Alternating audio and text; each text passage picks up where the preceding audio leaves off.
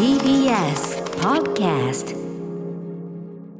10月24日月曜日、時刻は6時30分になりました。 TBS ラジオキーステーションにお送りしているアフターシックスジャンクション、パーソナリティは私ラップグループライムスターの歌丸です。そして月曜パートナー TBS アナウンサー熊崎和人です。ここからはカルチャー界の気になる人物動きを紹介するカルチャートーク。今夜のゲストは今週土曜29日から始まる映画祭第23回東京フィルム X のプログラミングディレクター神谷直樹さんにお越しいただいてます。神谷さん、よろしくお願いします。よろしくお願いします。初めまして。はい、スタジオにお越しいただくのは多分初めてだけど、前カルチャー、最新情報みたいな電話でいろいろご紹介いただくみたいなあれですかね、はい、ご出演いただいたのってね。いや、私完全に初めてです、ね。初めて、はい、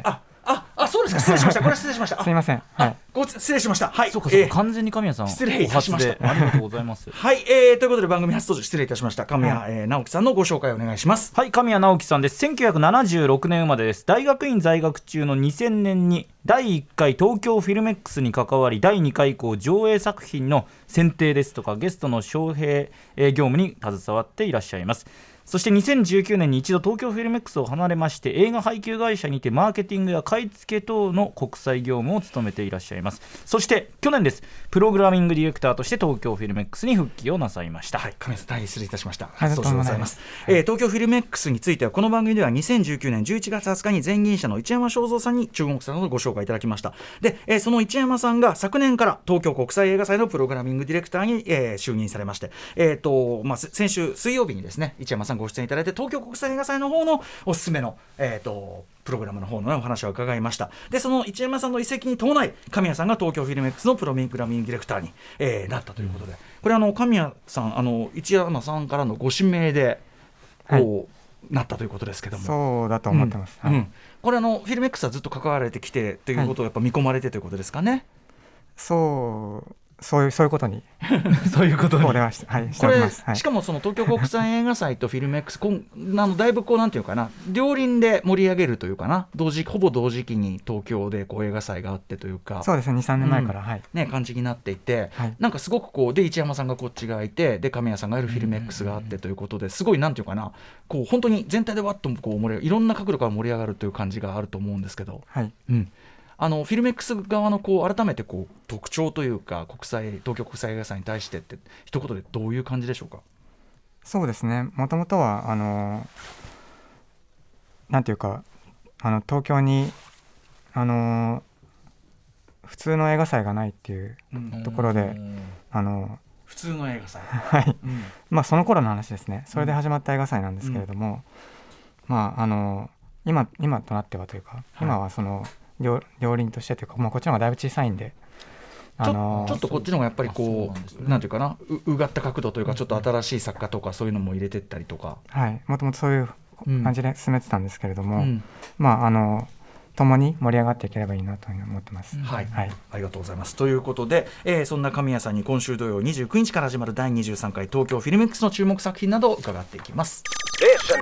アフターシックスジャンクション。さあ、今夜も生放送でお送りしていますアフターシックスジャンクション。この時間はカルチャートークをお送りしています。今夜のゲストは東京フィルム X のプログラミングディレクター神谷直樹さんです。改めましてよろしくお願いいたします。よろしくお願いいたします。はい、ということで今夜は今週末11月29日土曜日から開催される第23回東京フィルム X の注目作品などを伺っていきたいと思います。ちなみに、先週ムービーウォッチメンで扱いました七音楽隊は2020年の第21回東京フィルム X の特別招待作品として上映され、観客賞を受賞した。観客がみんなこれはいいってなったっていうね。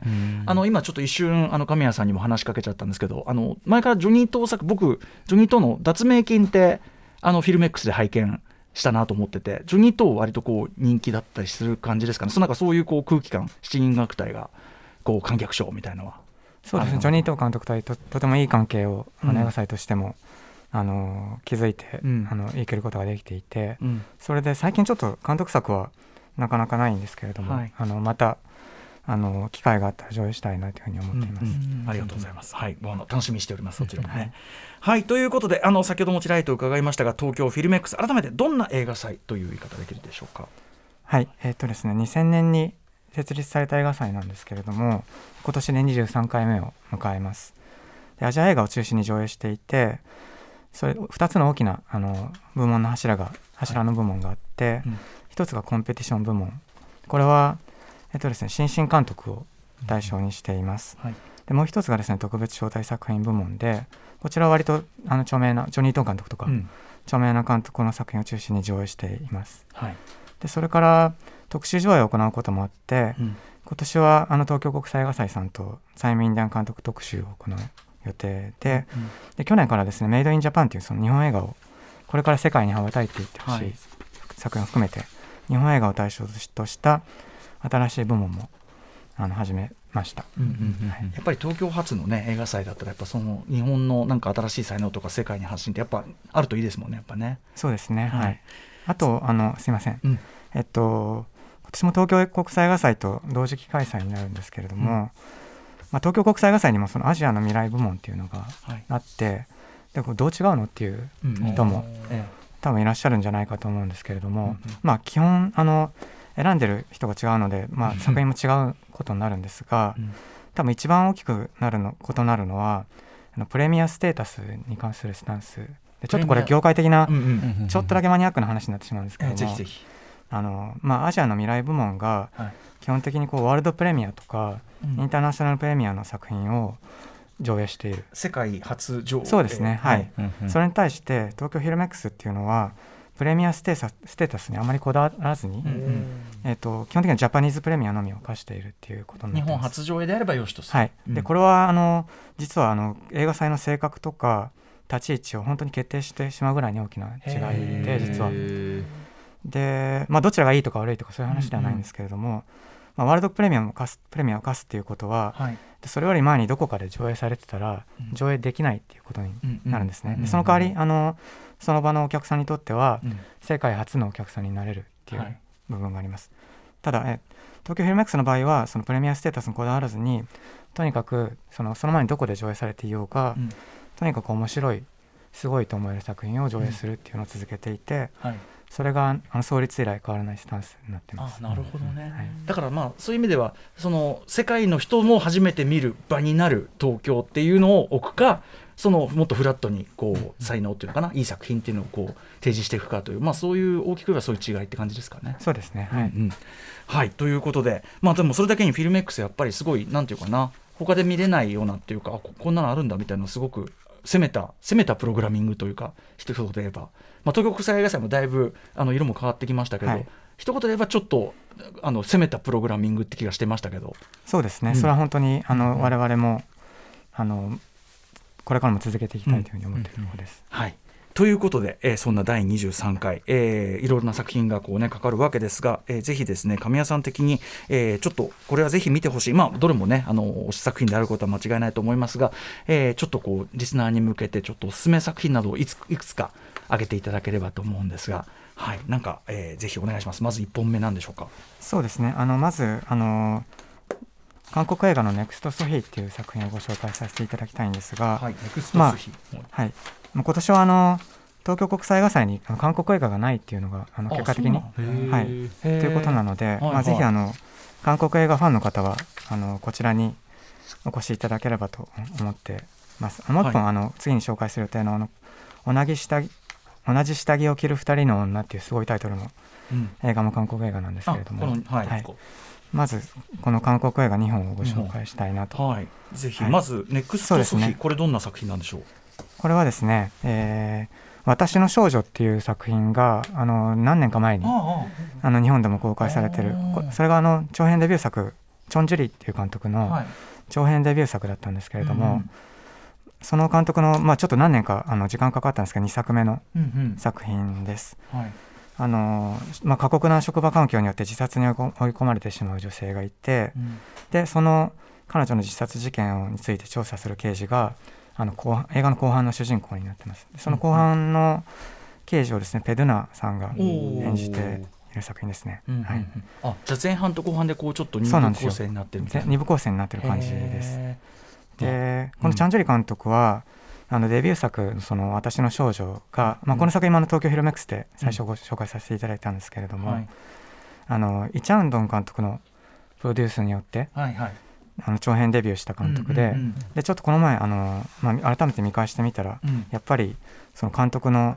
なんとも粘り強い演出というか、はい、そういうところは本当にイ・チャンドン監督にも通じるところがあるなと思っていて、うんうんうん、でまあなんかなんていうかこう本当に後継者にもなり得る存在なんじゃないかなというふうに、改めて思いました。はい、チャンドンさんはなんか新人監督分けてもその女性の新人監督のこうプロデュースプッシュみたいなのすごく意識的にされてますよね。なんかね。そうですね、そうだと思います。はいはい、そうなのか。もうこれ間違いなく良さそうですね。ネクストソフィー、はい、注目作ですね。はい、こちらもう一本韓国映画、同じ下着を着る二人の女。一応ね、この現代がその訳すとそうなるということですけど。そうですね、韓国語のタイトルがこの直訳ですね。なんだその内容はって感じですけど、基本的には母と娘の関係を描いた作品で、母親の方がですね、ちょっと結構めちゃくちゃな人で、頭に血が上りやすくてすぐに手が出てしまう人なんですね。でただで娘にも結構暴力振るんですけれども、ただどっかこうチャーミングなところもあって、で娘の方はどちらかというとこう耐え忍ぶタイプの人で、でただ母に対する恨みは着々とため込んでる感じですね。結構明らかに反目しながら、ただよく見てるとどこかで2人が依存し合っていて、共依存という感じですね、本当に。で、割と冒頭付近でその駐車場でちょっと争いになって、でカッとなったお母さんが衝動的にこう車で引くというかぶつかってしまうんですよ。で怪我して入院しちゃうんですけれども、さすがにそれって一線を越えちゃったんじゃないかっていうようなところから、さらに2人の関係を描いていくっていう話になってます。なかなかじゃあちょっとハードめというか、結構内容的にはもう容赦なくここまでやるかっていうぐらいのところまで、こうデビュー作なんですけど、うわそうなんだ、女性監督のデビュー作で、本当に驚くべきデビュー作だなと思って、あとここぞという場面でこう映像に語らせているところも見事で、こう波のデビュー作ではないなというふうに思ってます。同じ下着を着る二人の女、キム・セイン監督です。はい、韓国映画、こっちのフィルム X の方には入っているということで、ぜひこちらも。さあどんどん時間が許す限りいきましょうか。3本目神さん何いきましょうか。はい、こちらも同じくコンペティション部門で上映する予定の作品なんですが、タイの、アーノルドは模範生という作品をご紹介します。これはですね、大学入試で不正を手伝う天才的な高校生の話なんですけれども、ちょっと何年か前にバッドジーニアスっていうタイだしタイのちょっと連想しますね、映画があって、それも同じように大学入試の不正行為を描いた作品だったと思うんですが、あちらは結構割とエンタメ寄りの作品だったと思うんですが、こっちはもちょっとインディー寄りというか、オフビートというか、ちょっと言ってみればデッドパンコメディみたいな感じの作品になってます。で、この作品のちょっと、バッドジーニアスと違うところは、主人公のその不正を関わっていくのと並行して、学生たちが抗議運動を組織していく、抑圧的な教育体制に対する、抗議運動を組織していく姿が描かれるんですが、それタイで実際に起こったバッドスチューデント運動っていう学生たちが自らの不良学生というふうに名乗って、展開した結構大きな抗議運動が2020年頃にあって、実際にあって、でそれを実際に起こったその学生運動が脚本に反映されているそうです。そうか、なんかバッドジーニアスの時点ですごいそのタイの独特の教育事情みたいなのって垣間見えますね。垣間見えたけど、なんかはっきりあるもんなんですね。こうやってなるとね、なんか線になったな、なんか今のお話で、それが よりこうはっきり描かれてるというか、でもオフビートなコメディでもある。基本的なコメディタッチのシーンも結構あるんですけれども、結構その国に対する抗議運動も含めて学生が抗議している姿がかなり挿入されるので、割と軽いタッチで描かれているシーンも多いんですけれども、結構怒り根底に、割と静かなただ強い怒りを感じる作品でもあります。そういう意味では結構タイ映画新世代っていうか感じですかね。なんかね、実際の最初に映画業界に入ったのがアピチャッポン監督の文明おじさんの森のなんか何だったかなで業界入りしたっていうか、スタッフとして入って方の監督デビュー作ですね。なるほど。はい、ということで、じゃあアピチャッポンセーラーイタうまく言えないセーラーイタ君さん文科生というか感じなんですかね。はい、名前ソライオスブラパパン監督、はい、アーノルドは模範生、おすすめいただきました。まだちょっと時間大丈夫なのでもうちょっといきましょうか。はい、はい。続いてはですね、ダムというこれもコンペティション部門の作品なんですけれども、はい、ご紹介します。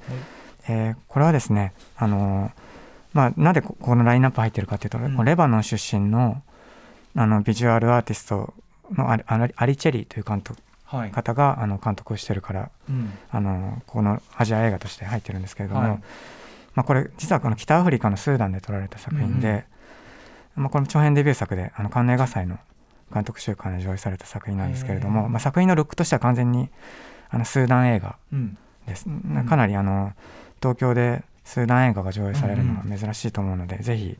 ご興味ある方ご覧になっていただければと思うんですけれども、スーダンとかだってそのなんていうか内戦とかもあって、なんかこう映画ご存知ですね。はい、もちろん映画とか作れる状況なのかなとか、そういうレベルであんまりよく分かってないのもあって、はい、なかなかそういうこうスーダンで捉えた映画ってね、それこそ本当にそういう内戦とかも踏まえたような内容だったりするんでしょうか。まさにその通りで、ちょうど 2,3 年前のスーダンで舞台で、30年近くその独裁体制を敷いていた大統領が、激しい抗議運動とかによって体制が崩れていって、最終的には軍部のによって収められて、また軍政が続いたりするんですけれども、それがですね、ナイル川のほとり の田舎が舞台なので、はい、その動乱自体はほとんど描かれなくて、ラジオにニュースとかで、はい、刻々とその状況が分かる感じになってるんですけれども、それは結構その政治的な動乱というのは背景にある作品です。まさにすごい、だからミクロな描写が向こう側にこうマクロな状況を浮かび上がらせるみたいなことなんですかね。基本的にはそのナイル川 の近くのダムが近くでナイル川 の水力ダムですね、ほとりが舞台の作品で、このレンガ職人の男が主人公なんですけれども、その男がそのレンガを作る傍らで、その泥で大きな像のようなものを砂漠で作っていて、それがなんか独自の生命のようなものを獲得していくっていう、ちょっとファンタジー要素もある。かなり最初写実的な作品なんですけど、だんだんスーパーナチュラルな領域に入っていくっていう、ちょっと変わった映画です。ダム、はい、でも世界的にすでにね、この、アリチェリーさんは注目されているわけですもんね。そうですね、ちょうどカンヌ映画祭でプレミア上映された作品ですね。はい、ダムでございます。残りの時間でぜひちょっとメイドインジャパン部門、日本の方の作品もぜひご紹介いただければと思います。はい、ですね、メイドインジャパン部門では2作品上映予定なんですけれども、どちらもワールドプレミアで上映予定になっています。で、まず彼女はなぜ猿を逃がしたのかという作品をご紹介したいんですけれども、これはですね、高橋泉さんと広末博正さんによる映像制作ユニットである群青色というユニットがあって、その群青色の新作です。で、高橋泉さんは脚本家としてもかなり活躍されていて、ここ数年は特に白石和也監督の作品とかの脚本家としてもかなり活躍されている方です。はい、これどういう作品なんでしょうか。ですね、群青色の作品はずっとそうといえばそうなんですけれども、人間の弱さとか脆さとか、邪悪さとか、あるいはその個々の人間をこう押しつぶしていく社会とか、共同体を描いてきているんですけれども、今回はその要素は共通していて、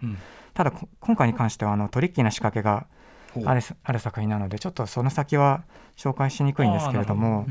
後半には結構意外な展開が待っていて、とりあえず猿は逃がすわけですね。猿を逃がすことから起こる事件があり、タイトル的には猿を逃がした高校生の女の子なんですけど、でも猿を逃がすことから起こる騒動がまずありからのってことですよね。それで猿を逃がしちゃったその女の子へのバッシングが、社会的なバッシングが起こるんですね。でそれを受けてっていうところ、なるほど、話です。でもそれは今伺っているところで想像している流れよりやっぱちょっと違うことになっていくみたいな。そうですね、はい。群青色って結構カルト的なファンが多い、ユニットなんですけれども、その群青色っぽい作品でありながら同時に新しいところにも向かっている作品、群青色だ、はいはい、彼女はなぜ猿を逃がしたか、もう一個お急ぎでいこうかな、はいはい、あこちらも石がある、はい、こちらもワールドプレミアで上映させていただくんですけれども、はいこれはですね見知らぬ町を訪れた若い女性が河原で水切り遊び石を投げて、うん、ポンポンポンって跳ねる、なぜか真っ昼間から水切り遊びをしている男と出会って、うん、それで夕暮れまでの半日を一緒に過ごすっていうそれだけの、うん、内容の話なんですけれども、まあ、ちょっと言葉で説明すると本当にそれだけの話で、うんうんうん、大きなことは何も起きない中でただその中でその映画の風を起こしていくというか、まあ、ちょっとしたさざ波を作品内に起こしていくのが本当にうまい作品で、うんまあ、ちょっとそういうたわいもない時間の果てにその何とも言えない余韻が残っていくところとかその、まあ、ジャック・ロジェとかの、はいまあ、ちょっとバカンス映画みたいなのをちょっと思い起こさせもするそういう作品です、うん、太田辰成監督の長編2作目ですね、はいはいはい、ということで、はいちょっとメイドインジャパン部門も今年はからしまったということでここも注目でございます。ということでちょっと今日、ご紹介いただいた作品をちょっとおさらいしておきましょうか。はい、第23回東京フィルムXプログラミングディレクター神谷直樹さんに選んでいただきました6作品ですね。まずコンペティション部門から韓国映画2作品ネクストソヒと同じ下着を着る2人の女、これ現代です。でタイ映画からアーノルドは模範生、そしてレバノン出身監督スーダン映画ダム、そして日本作品メイドインジャパン部門より彼女はなぜ猿を逃がしたのか、そして石がある、この6作品です。これらの作品を含む全18作品が上映されます。第23回東京フィルムXは今週の土曜日です。10月29日から11月6日日曜日まで有楽町朝日ホールで開催となります。チケット現在発売中です。上映のスケジュール、料金など詳しくは第23回東京フィルムXのホームページで確認してください。前売り券が少しお得ということですので、はい気になる作品がある方金曜日までにお買い求めください、うん、でも神谷さんこの間も市山さんとも言ってたんですけど、はい、映画祭の醍醐味って、まあ、時間とか都合が合うやつにとりあえずこれはいけるからっつってあんまりこうよく分からずに行ってみたいなのも結構醍醐味ですもんね、ま、今日、はい、いろいろご紹介いただきましたけど、はい、あるといいなというふうに思ってます、うんはいなので皆さんご都合合うところでバシバシ言っていただくのもよろしいんじゃないでしょうかと思います。ということでここまでのゲストは東京フィルムXプログラミングディレクターの神谷直樹さんでした。神谷さん本日はありがとうございました。お忙しいところどうもありがとうございました。